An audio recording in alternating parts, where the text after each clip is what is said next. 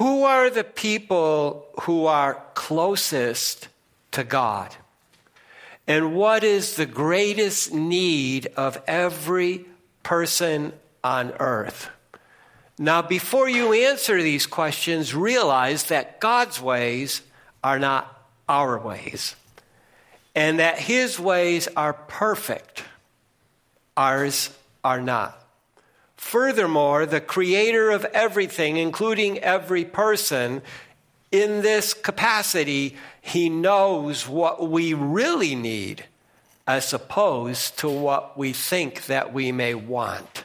Okay, so today's event from early in the public ministry of Jesus Christ it, well, it goes a long way. Let me just say that. It goes a long way to answer these two all important questions. And I'll start by just giving general, simplified answers.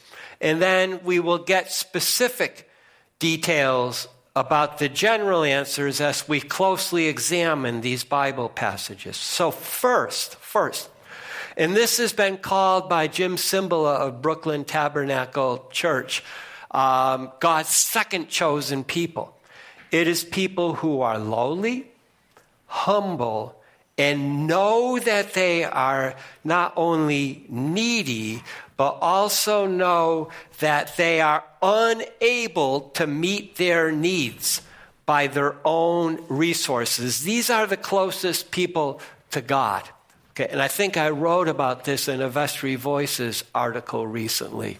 It's those who are humble or who have been humbled by life. And secondly, we are all born with dead spirits, unable to connect with the God who loves us and sent his son to earth as a human baby boy born to a virgin so that we can be reconciled to him.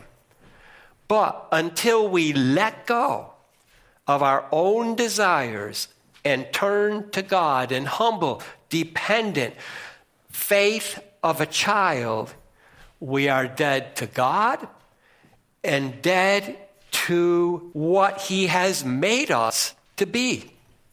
We just can't get it. But once, once our spirits are made alive, brought to life by the Holy Spirit, who then also comes to live in us, we can begin real life. Okay? Life with God, life in God, and with God teaching us by the same Spirit who inspired the Bible.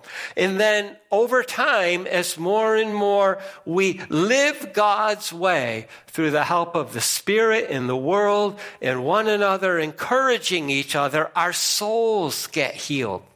And we find also He will give us the physical strength necessary to do His will in our lives. But God works most of the time, almost all the time, in this order first in our spirit, then in our soul, and then finally in our body. Now, I don't want to pull these too far apart.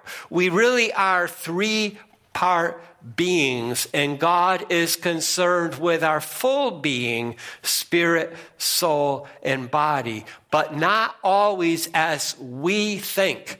Too often we think only of our physical needs, but God starts first with the spirit. So, with that background, let us now examine our text. So, let's go to what we heard from John's gospel. It starts out that Mary tells Jesus there's no more wine for the wedding feast. And he commands the servants at the wedding to fill pots with water. So here's the introduction. Uh, Mary, Jesus, and his disciples are called to a wedding feast. Mary tells Jesus there's no more wine. He says it's not yet his hour. And then she says to the servants, do whatever he says to do. Now let's look at it um, line by line. So it begins in the third day, there was a wedding feast in Cana of Galilee, and the mother of Jesus was being there. so again, I brought this out last week in chapter 1. John had been baptizing. We had got the long introduction by John. And then some Pharisees come out and some scribes and they say, John, who are you? And he says, I'm not the Messiah. I'm nothing like that. And then on the first day after that, something happened. The second day was last week. This is now the third day. So things are moving fast. Now, a wedding feast could also be translated wedding or marriage. Now, it's interesting the King James translators chose marriage. That's the least likely, but it is used in Hebrews 13 about the marriage bed. Same word. Now, in Jesus' day, you you may have heard this, that engagements lasted for up to a year. And marriages, they, they took a long time getting ready for the wedding, and then marriages were to grow stronger over their lifetime. So wedding feasts were always celebrated with great joy. Sometimes they would last a week. Okay, they were a big deal. Now, Cana, which means place of reeds, and I had to go to those Bible maps in the back of my Bible. So much happened on the Sea of Galilee, but I discovered Cana was 20 miles inland west of the sea. So all these fishermen, they're not on the sea, they're, they're inland somewhat. Okay, so Mary is the first guest who is named, but she's not named by Mary, rather by her relationship with Jesus. She's always referred to in this passage as the mother of Jesus. And then it goes on to tell us both Jesus and his disciples were called to this wedding feast. Okay? We would say in our culture that they were invited.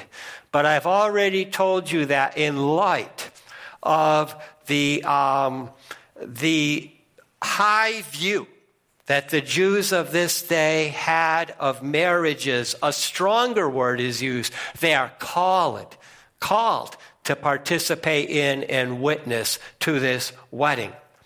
And then we're told when they lacked wine, the mother of Jesus says to him, Wine they are not having.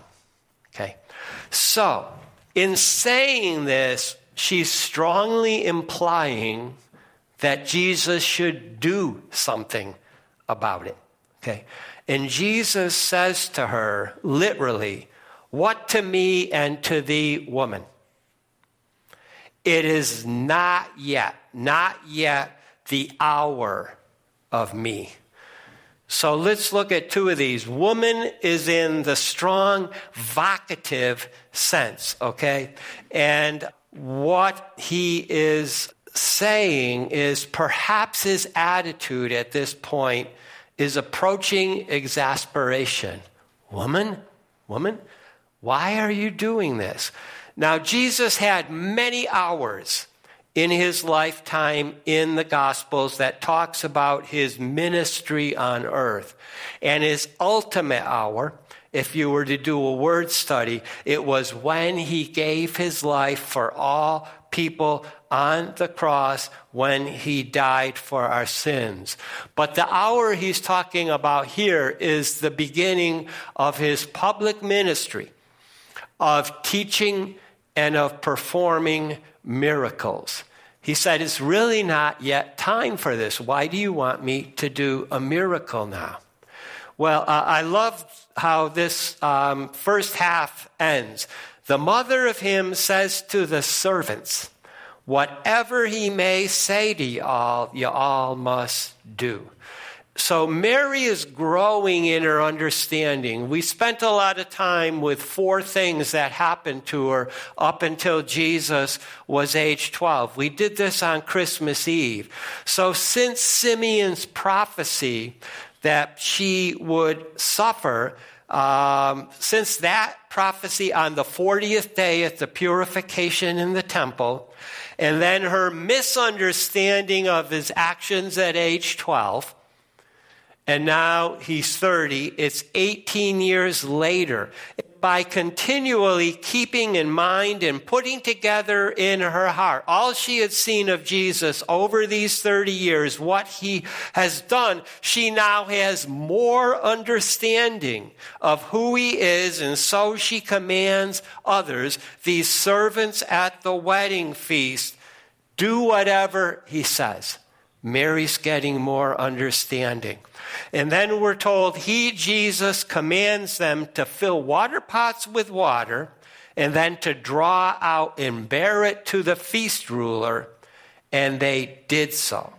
So, again, returning to the text as uh, John was inspired to write it, we're told there were six stone water pots being set there for the Jewish purification rite, each containing two or three measures. So here's Jesus' resources. This is the physical stuff the miracle is going to happen from. Six stone water parts. Now, I did do a Google search on a firkin, and I found out it's a British unit of measure of exactly nine royal gallons.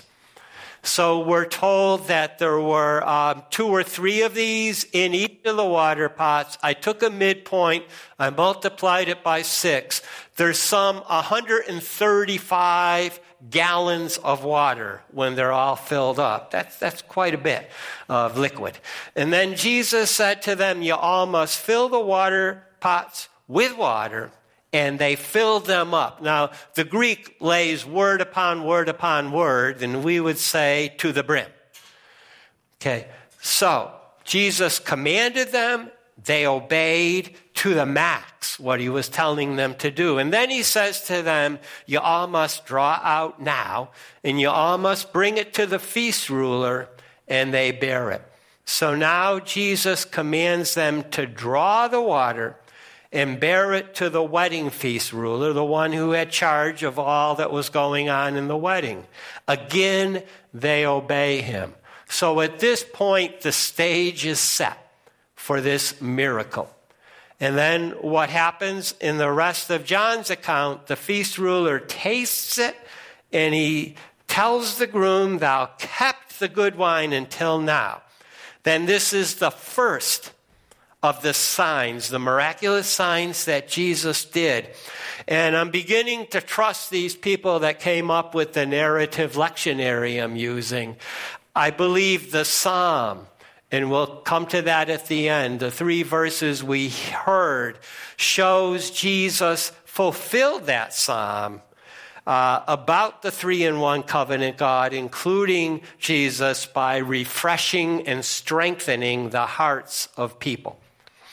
So, first, the feast ruler tastes the water made wine and tells the groom, Unlike everyone, thou kept the good wine until now.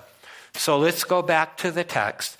But as the feast ruler had tasted the water that had been made wine, that's John's commentary, and he not having known from what it is, but the servants who had drawn, they had been knowing.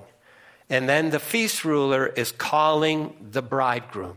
So, what's happening here? He is expecting wine, and as he's tasting it, on behalf of the wedding party, so if it was junk, he wouldn't have served it to him, he would have sent them back for more. But we're told the servants knew that they had put ordinary water into those water pots. So in real time, they were the only ones knowing that Jesus had done something miraculous with the water. And it's kind of interesting that it would be servants, because as I said in the beginning, God favors those who are humble. And there's nothing much more humble and lowly than being a servant.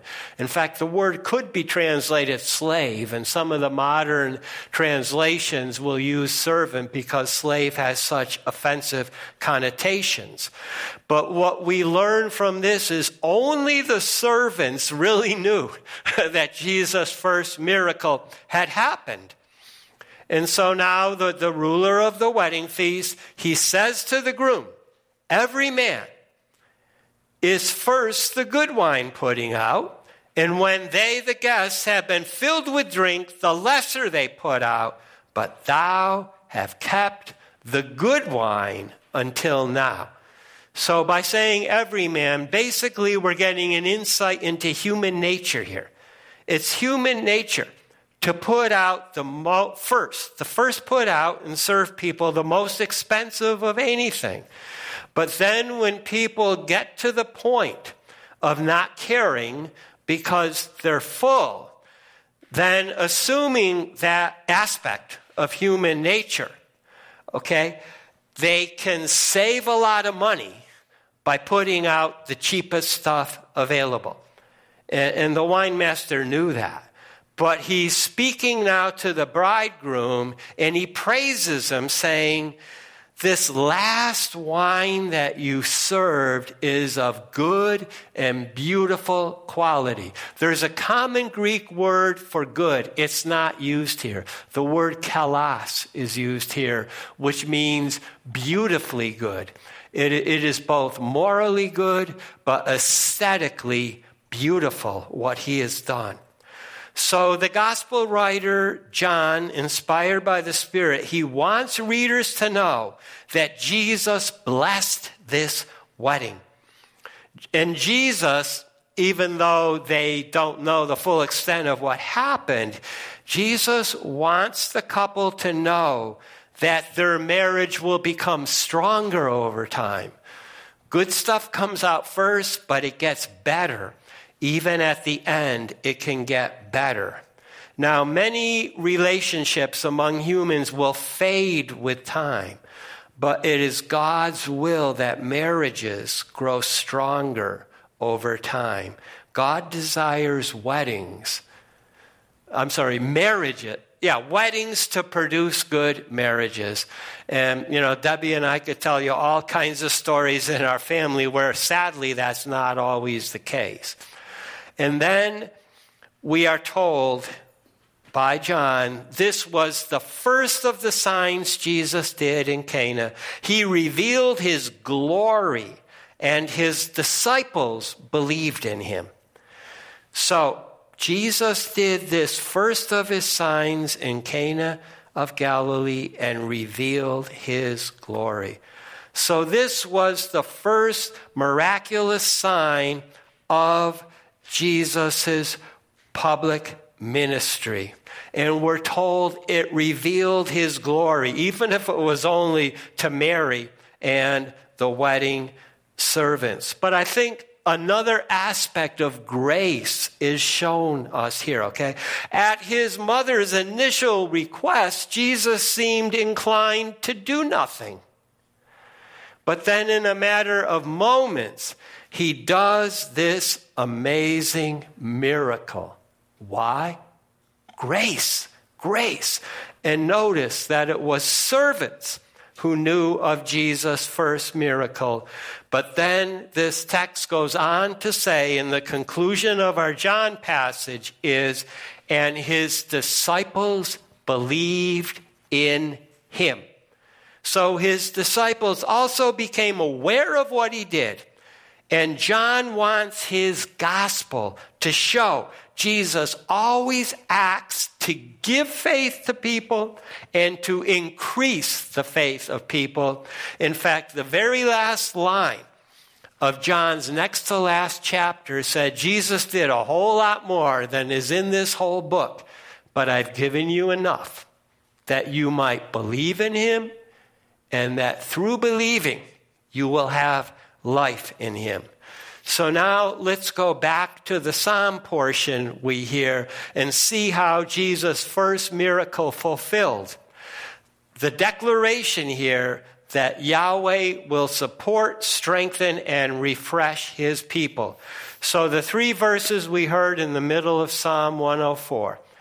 The first verse, I'm going to give you kind of a, of a literal Hebrew reading.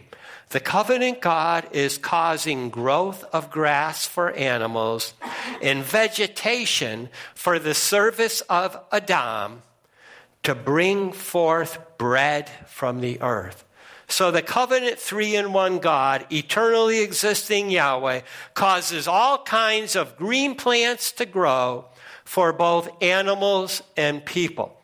And if you go all the way back to Genesis 1, it's very interesting. He created Adam, mankind, male and female. And then we're told that before sin came into the world, before the flood, animals and humans, they ate what grew out of the ground. That was what sustained people. That was the original will of God in his perfect creation. Continuing on, wine to rejoice the heart of men, and to make his face shine from oil, and bread to the heart of men to support and refresh them. Now, bread and wine, I looked up that pair of words in Scripture. They bring joy and strength to the heart of people. And the first time was when Melchizedek, whose name means king of righteousness, he brought bread and wine to Abraham in Genesis 14. Later, the author of the letter to Hebrew Christians compared Melchizedek as a high priest to Jesus who gave bread and wine as the sacrament of communion with God. And notice again that the joy starts in the heart, in the inner being of a person, and then it becomes complete by physical strength from bread the bread which comes from the ground. Again, the heart of the matter is God wants to be more concerned and do more with our insides before he works on our outsides. So let us refresh our memories that a right relationship with God always starts with spiritual uh, life, with a spiritual life that comes from the surrender of our self desires in childlike dependent faith in God through Jesus. And Jesus talked about that in Matthew 18 because their culture thought nothing of children. And then as we daily encounter God through His Word, to be empowered by the Holy Spirit to live according to God's ways, then people, we, can begin to think God's thoughts, feel his feelings, and desire his desires. In other words, in other words, um, our souls get healed. So we get a living spirit, we get a healed soul. First and foremost, people, as I prayed earlier, this is the greatest miracle that Jesus can work in any human heart. First, we got a living spirit, and then we get a healed soul. And as a result of all of this, relationships can be healed, can become stronger, whether it be parents and children, siblings with each other, for many of us, employer, employee, and those who are called to marriage, husband and wives. In fact, Paul wrote to the people of Asia Minor through the church of Ephesus, which was the primary church there. When wives submit to their husbands who love them sacrificially, as Jesus loves his church, wives will become more and more respectful of their husbands so the marriage becomes stronger. And again, for people who are married, God wants a wedding to produce a strong marriage. But now let's jump all the way to the last book of the Bible, towards the end. For all who are in the church, which is the bride of Jesus Christ, there will be a final wedding feast. When God is fully glorified, Jesus' glory began with this miracle. But just as um, with his first miracle, disciples who have now grown to saints by God's gracious gift through righteous acts of faith, they will be invited to this final wedding feast. And they will all know and that can include us, what the servants of the groom in Cana knew. Then it was only the servants who knew of Jesus' first miracle. Now, everyone who can read the Gospel of John knows it. And then let me just close with the last verse, and I'm going to get a little romantic with it. But it says, Are watered abundantly the trees of Yahweh, the cedars of Lebanon, which he planted. Now, this is clearly on the surface speaking of fruit bearing trees. But I've read enough of the church fathers to know they often spiritualize Scripture, all of Scripture. And part of the reason, if you remember Jesus after his resurrection, Luke tells us about what he said to the two men on the road to Emmaus, where he explained all of the Torah, all of the prophets, and all of the writings ultimately point to him.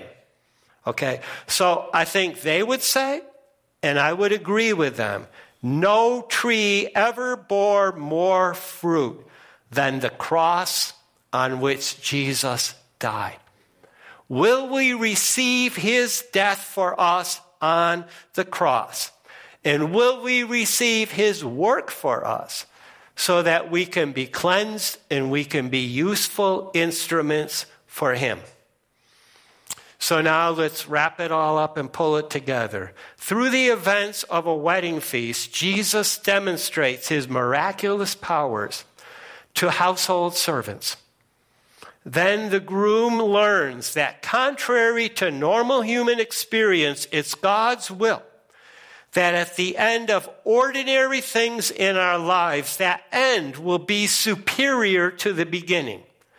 And finally, Jesus himself is the fulfillment of God's promise in Psalm 104 to support, strengthen, and refresh his people.